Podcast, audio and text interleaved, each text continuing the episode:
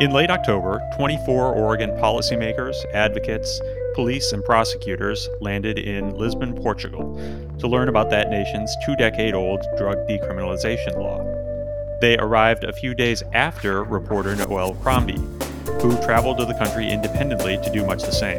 This is Beat Check with the Oregonian. I'm Elliot Njus.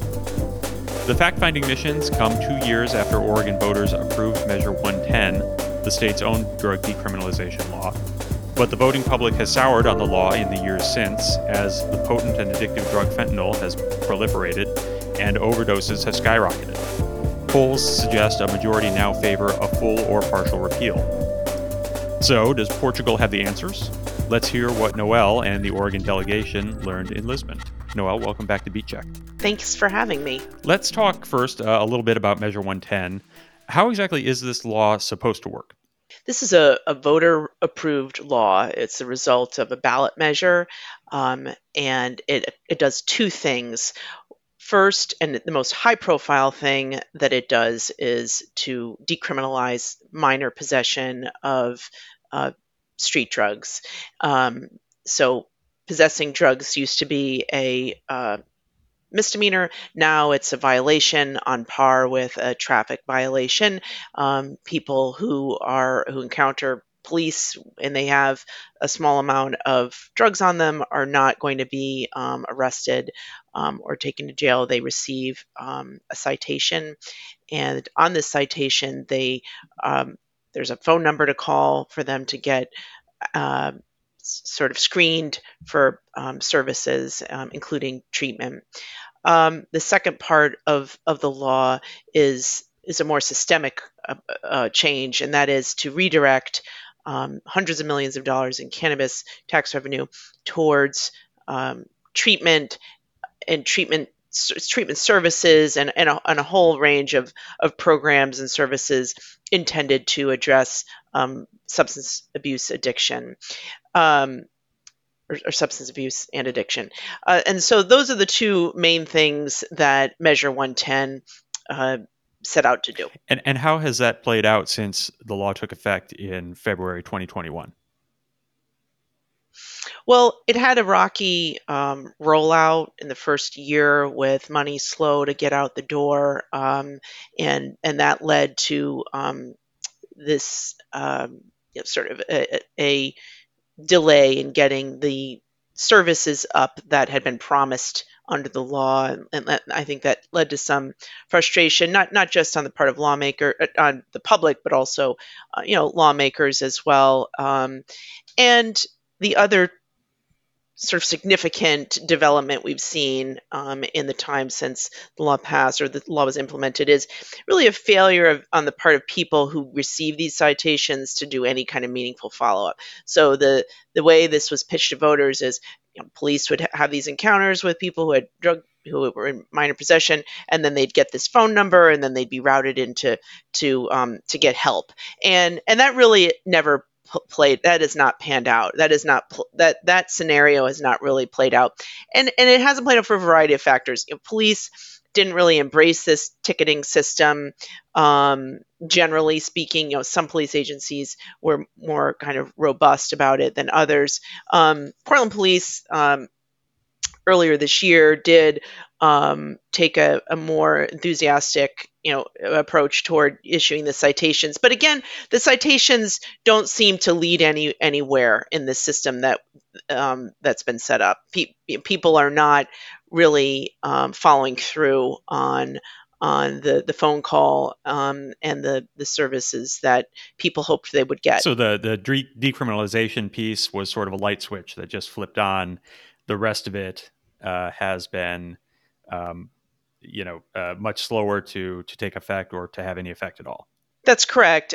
you know, I will say though that money, you know, a, a lot of money has gone out in grants, um, and programs are getting funded, and uh, you know, we are hearing about um, services that are being offered uh, to um, you know that that people that haven't been offered in the past or expanded capacity.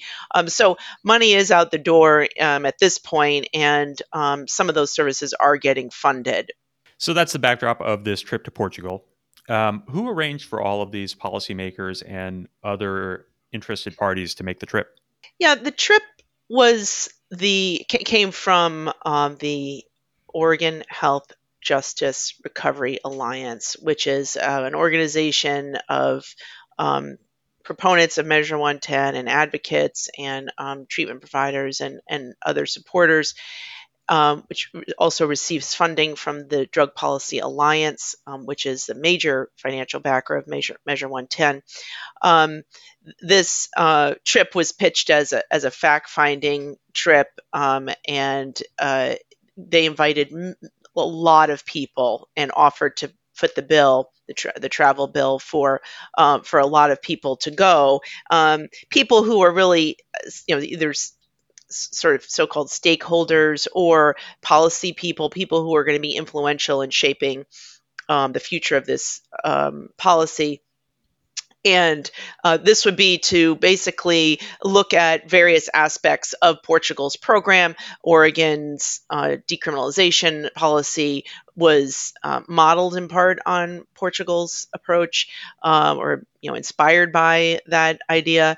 And so now, three years later, uh, you know, this idea came about to actually go see uh, what that program looks like. You know, people critics question you know why is this trip coming why now? This this kind of exploratory um, trip uh, should have been done when the state was you know sort of designing this program and this this approach. But the trip came just a couple of um, you know a little more than a month ago and it was really a chance for for people to see what portugal's strategy looks like up close. Uh, i will i will say that that not everyone's trip was covered by um, the uh, health justice recovery alliance. Most of most of the people who went uh, their expenses were covered, but there were um, a small number who either uh, covered their own bills or their um, their employers paid for, paid their way. And you were there, of course, uh, to observe. And the Oregonian, by the way, uh, paid for your travel and your accommodations. Uh, can you tell us a little bit uh, about how you and your editors uh, approached this trip to ensure that you were able to uh, report independently um, while also sort of um, seeing what uh, these uh, lawmakers and others were were seeing and, and learning and hearing. Yeah, first, just you know, a shout out to the Oregonian editors who saw the value of this trip and, um, you know, made the extraordinary decision to send a reporter uh, overseas, you know, to look at the policy up close. I think that shows that we are really invested in covering this um, topic and doing um, the best we can to show, uh, all of its complexity. And so, yeah, the paper sent me on this trip, and um, it took a, a, lot of planning. There was a lot of planning um, to figure out, you know, what is it that we wanted to see, and how could we um, you know do our you know do our basically our own reporting and then overlap and see what the the lawmakers and the others were going to see as well. So i overlap with them for about a day um, a, a, solid day and then part of a an uh, of another day. Um, but I, I what i wanted to see were components of portugal's program um, particularly around this idea called harm reduction Portugal has a strategy that um, ha- it's got several elements to it: prevention, harm reduction, treatment, and then reentry. So helping people um, who are in recovery re- reenter society. And um, I wanted to look at um, you know their harm reduction program, and you know what did that actually look like on the ground. And harm harm reduction is, is a is a phrase that gets you know used a lot in in this um, in reporting on this topic and and in this kind of field. And it it's in essence it is um, uh, the idea of of provide of of keeping people who are using drugs, who may be addicted to drugs, you know, alive and you know safer, healthier. Um, and it, it doesn't prioritize um, s- sort of sobriety. Um, that's not the the the ultimate goal of harm reduction programs. Um, and so I, I, wanted to look at that um, up, up close. So I ended up reaching out to the leaders of Portugal's uh, public health system and um, you know the architect of its uh, decriminalization policy who remains in a really key position today he helped design it a couple decades ago was instrumental in in getting it started and you know, and I had conversations with him before the trip, and um, and he helped me get connected with some of the, um, as they call them, NGOs, you know, non-governmental organizations, but as here we'd call them nonprofits. Some of the nonprofits that are um, delivering this, um, uh, doing this work on the ground, um, and so I ended up um, going with a, a team of street workers, outreach workers, a social worker, and a nurse. And I spent basically their shift with them out on the streets of Lisbon. It was, you know, totally absolutely um, a privilege to be in a you know in, in, another country with professionals and seeing you know a, a whole country up close like that it's um, was really fascinating and got to see their interactions with people on the streets of Lisbon and how they do uh, this kind of really careful one on one work with people who are really at the fringes of, of Portuguese society. So I spent time with, with them. I, I did have a, um, I worked with a photographer who was based in Lisbon, and he is fluent in English, and so he helped with um, translation um, as well as doing his own uh, kind of journalism um, you know, visual journalism for the assignment.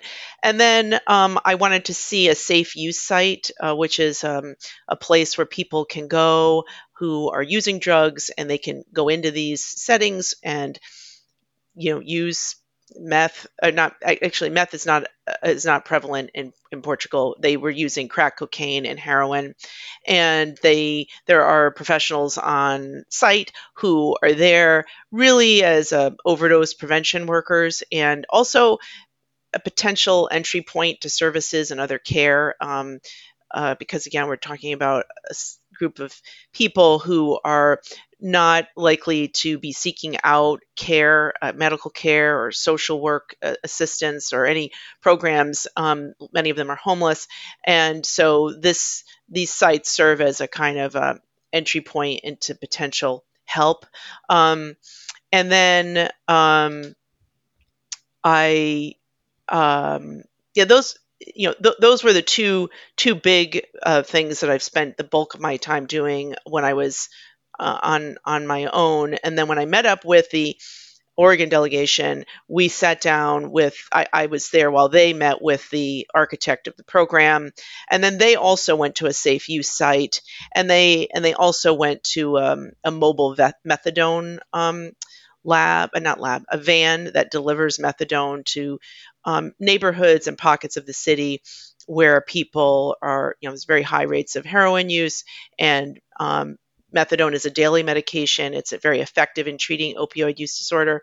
And so people, they, they brought the medicine to these communities. I won't call them communities really, to these neighborhoods um, where there were high needs, and people would come to the van and get get these medications. Um, I will point out that, and this is a really critical distinction that I made in the first story um, that I did, and we've got another story coming out um, shortly. But the first story made clear that um, Portugal does not have the same dr- illicit drug landscape as the United States or Oregon in particular. It does not have fentanyl um, and it does not really have meth. Um, uh, the, the, prevalent drugs there are um, heroin and crack cocaine and um, you know and, and people will argue well then is this even a, a, a comparison? Can, can, there really be a comparison to be made? And you know, and and some people have raised questions about that, including you know, those on the trip. That you know, it was a it's a kind of apples and oranges comparison. How can we really take something from a, a society that's not grappling with the um, crisis that's confronting Oregon?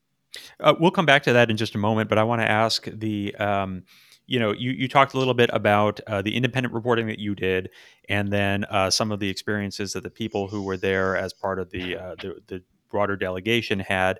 Um, how do you feel about the um, the the you know the experience that you had? Uh, do you feel like you do you feel like you um, got sort of an unvarnished look at the Portugal system, and and do you feel that the uh, lawmakers and and policymakers did as well?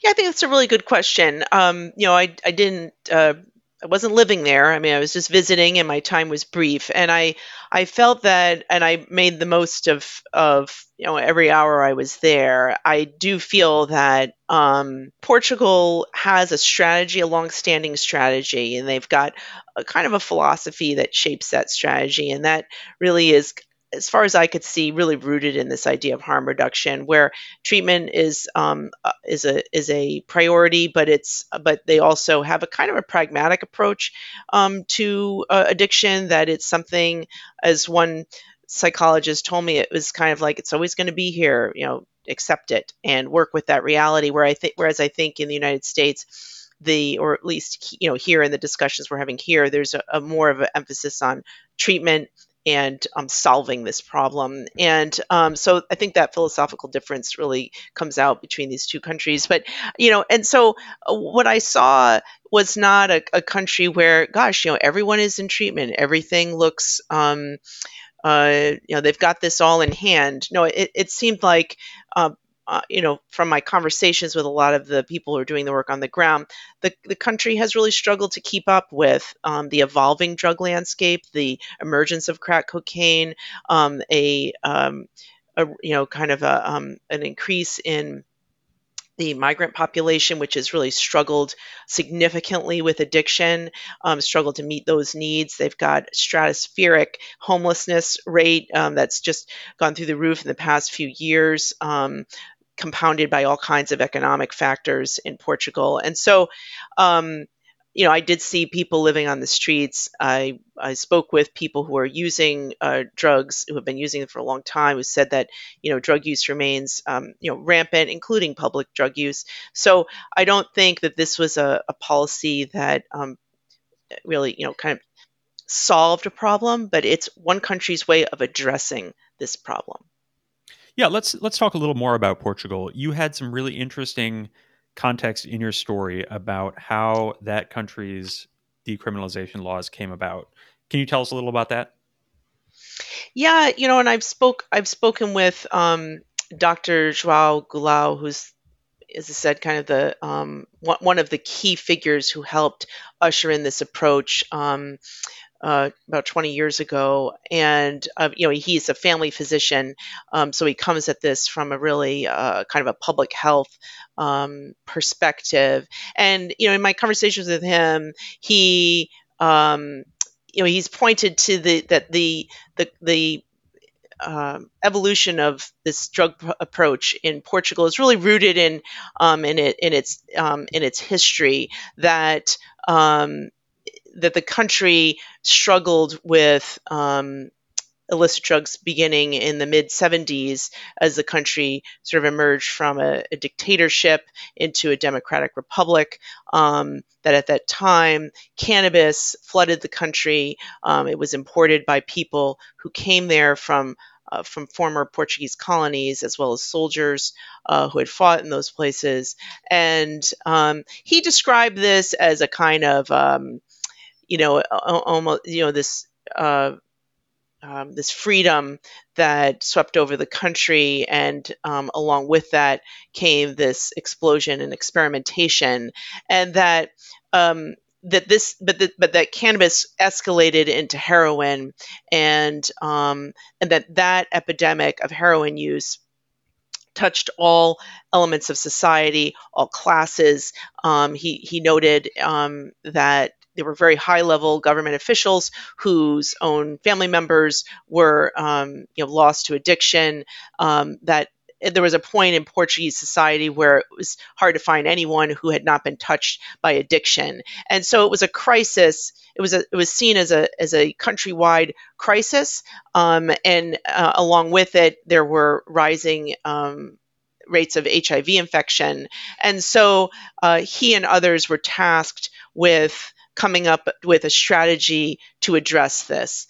And um, it was part of that strategy. And as he says, as Dr. Goulao has, has, has described this, this was actually not you know, not really a centerpiece of the strategy, but part of the strategy was decriminalization, and that um, uh, and that gets a lot of attention. But that there were a lot of other things that Portugal did around that time, um, and that included, you know, dedicating money toward prevention um, or in early grades, uh, as early as kindergarten, and not necessarily drug you know talking about drugs in those ages but talking about um, risks and making decisions and age appropriate discussions around um, you know making safe choices.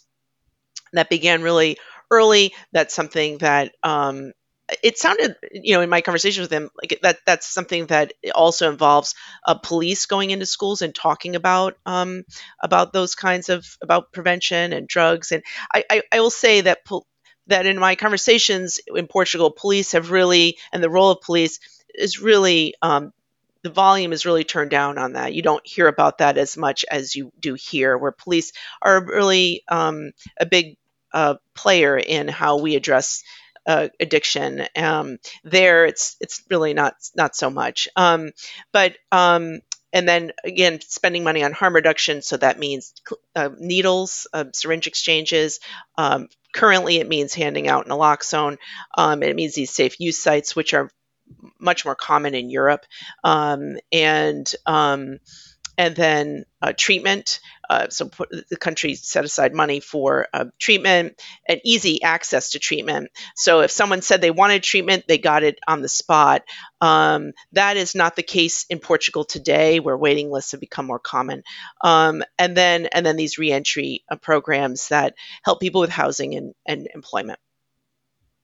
You mentioned a couple of times too that the um, the landscape in Portugal differs because uh, in part because of the, the, the drugs that are widely available there, um, and and how that compares to Portland.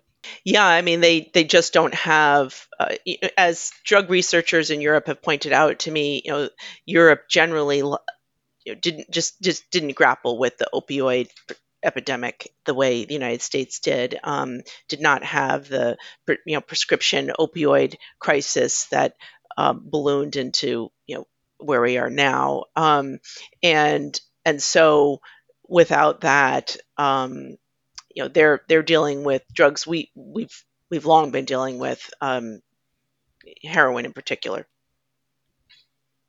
So you have this group of people from Oregon crossing an ocean to learn about Portugal's experience. Um, some of them are uh, uh, like the uh, Democratic lawmakers who who attended are probably sympathetic, at least to the idea of uh, drug decriminalization and um, uh, and a, a treatment centered uh, focus. Um, others are probably inclined towards some skepticism of that idea. What did all of these participants tell you afterward? Yeah, I, I would say m- most were inclined to um, be more, uh, if not outright supportive of decriminalization, at, at least were reluctant to, um, re, you know, recriminalize. Um, and then there were, yeah, I think some um, some skeptics. Uh, you know, I, I do think that um, you know there the, the the everyone who went on the trip understood that it was coming at a really important moment in Oregon that um, there is a lot of urgency around Measure 110 uh, because of uh, the, the, really dwindling public support, but but also this uh, political push to uh, recriminalize, to roll back um, decriminalization, and that is creating a lot of pressure on the Oregon legislature to do something uh, to address what are seen as as gaps uh, in um, Measure 110. And you know, I, I, got a lot of a range of responses from people uh, to the to what they saw on the trip. I think people, I think that it was useful for people to see this program up close and to see how another country is is dealing with addiction. I think for some people, it um, it was. Uh, it, it will be it, they, they did not see how some of what Portugal does is going to be applicable here or, or usable here for a variety of reasons, whether they're um, political or um, practical or even legal. Um, you know, for instance, uh, in Portugal, um, police officers routinely confiscate street drugs from people, and that's just something here that is uh, really complicated by constitutional protections. And so, is that uh, well in Portugal that seemed like a real no-brainer to people, and when I mentioned to law enforcement there that that's not the case here, they were, you know, kind of scratching their heads about that because uh, it seemed like such a a, a, low hanging fruit thing to do. But uh, but that's not something. If, if it, it, that's something that is going to require. Um, you know some more thought as to how how you would overcome the constitutional issues with it. Um, the safe use sites the same kind of political um, uh, obstacles to overcome in setting up locations where people would be allowed to use fentanyl um, seem like uh, um, almost insurmountable political politically to some of the people who were on the trip. Uh, there, but but again, there were other people on the trip, like people who are in the treatment world and people who had themselves overcome opioid addiction, who thought that that was a no-brainer uh, because um, those sites have um, a role in reducing opioid related deaths and um, you know in, in, overdoses and so um, you know, I think there's a, a, people came away from that trip, maybe some of the people, and I've spoken with them, um, that you know, may, maybe there's a role for private funding of such a site in Oregon. Um, so, I mean, I think the the uh, responses were kind of all all over the map, and and people took away you know different kind of lessons from it. But I, you know, I think for many people, the idea that there was not fentanyl there was really significant um, and o- almost hard to draw real comparisons for some folks. So, coming back to Oregon and Measure 110, um, what are uh, some of the reforms that are being proposed and considered right now, and when are lawmakers or or voters going to be um, making some decisions on that? Yeah, I mean, I think this the next 12 months are going to be really um, significant for the future of this policy. Um, a committee uh, has been meeting, a legislative committee has been meeting um, the past couple of months to consider um, potential policy proposals for the legislature to consider next year uh, when it meets. Um, there, I think there there is a there is pressure on the legislature because there is this effort to um, potentially go back to the ballot, uh, you know, back to the voters to ask about uh, rolling back um, decrim decriminalization, and so that's really lend it's really infusing this with urgency. Um, so I think we'll see something out of the out of the legislature next year. You know, what is that, and how far will they go? Um, that's really unclear. The lawmakers I've spoken with, uh, Democratic lawmakers, seem extremely reluctant to undo decriminalization, which uh, was approved by voters um, just a few years ago, and um, you know they there there's unease among uh, key lawmakers in uh, undoing that. Um, however, you know they are considering um, criminalizing public use, uh, which is obviously a very big issue in Portland. Will that be enough to stave off a ballot measure uh, effort? I, I don't know. I don't know if that will be if that measure if that step will go far enough for people who really want to see um, possession recriminalized. Is there anything you can say at this point about where your your reporting on this issue is headed? Either you know coming off of your um, Portugal trip or uh, more broadly on on Measure One Ten.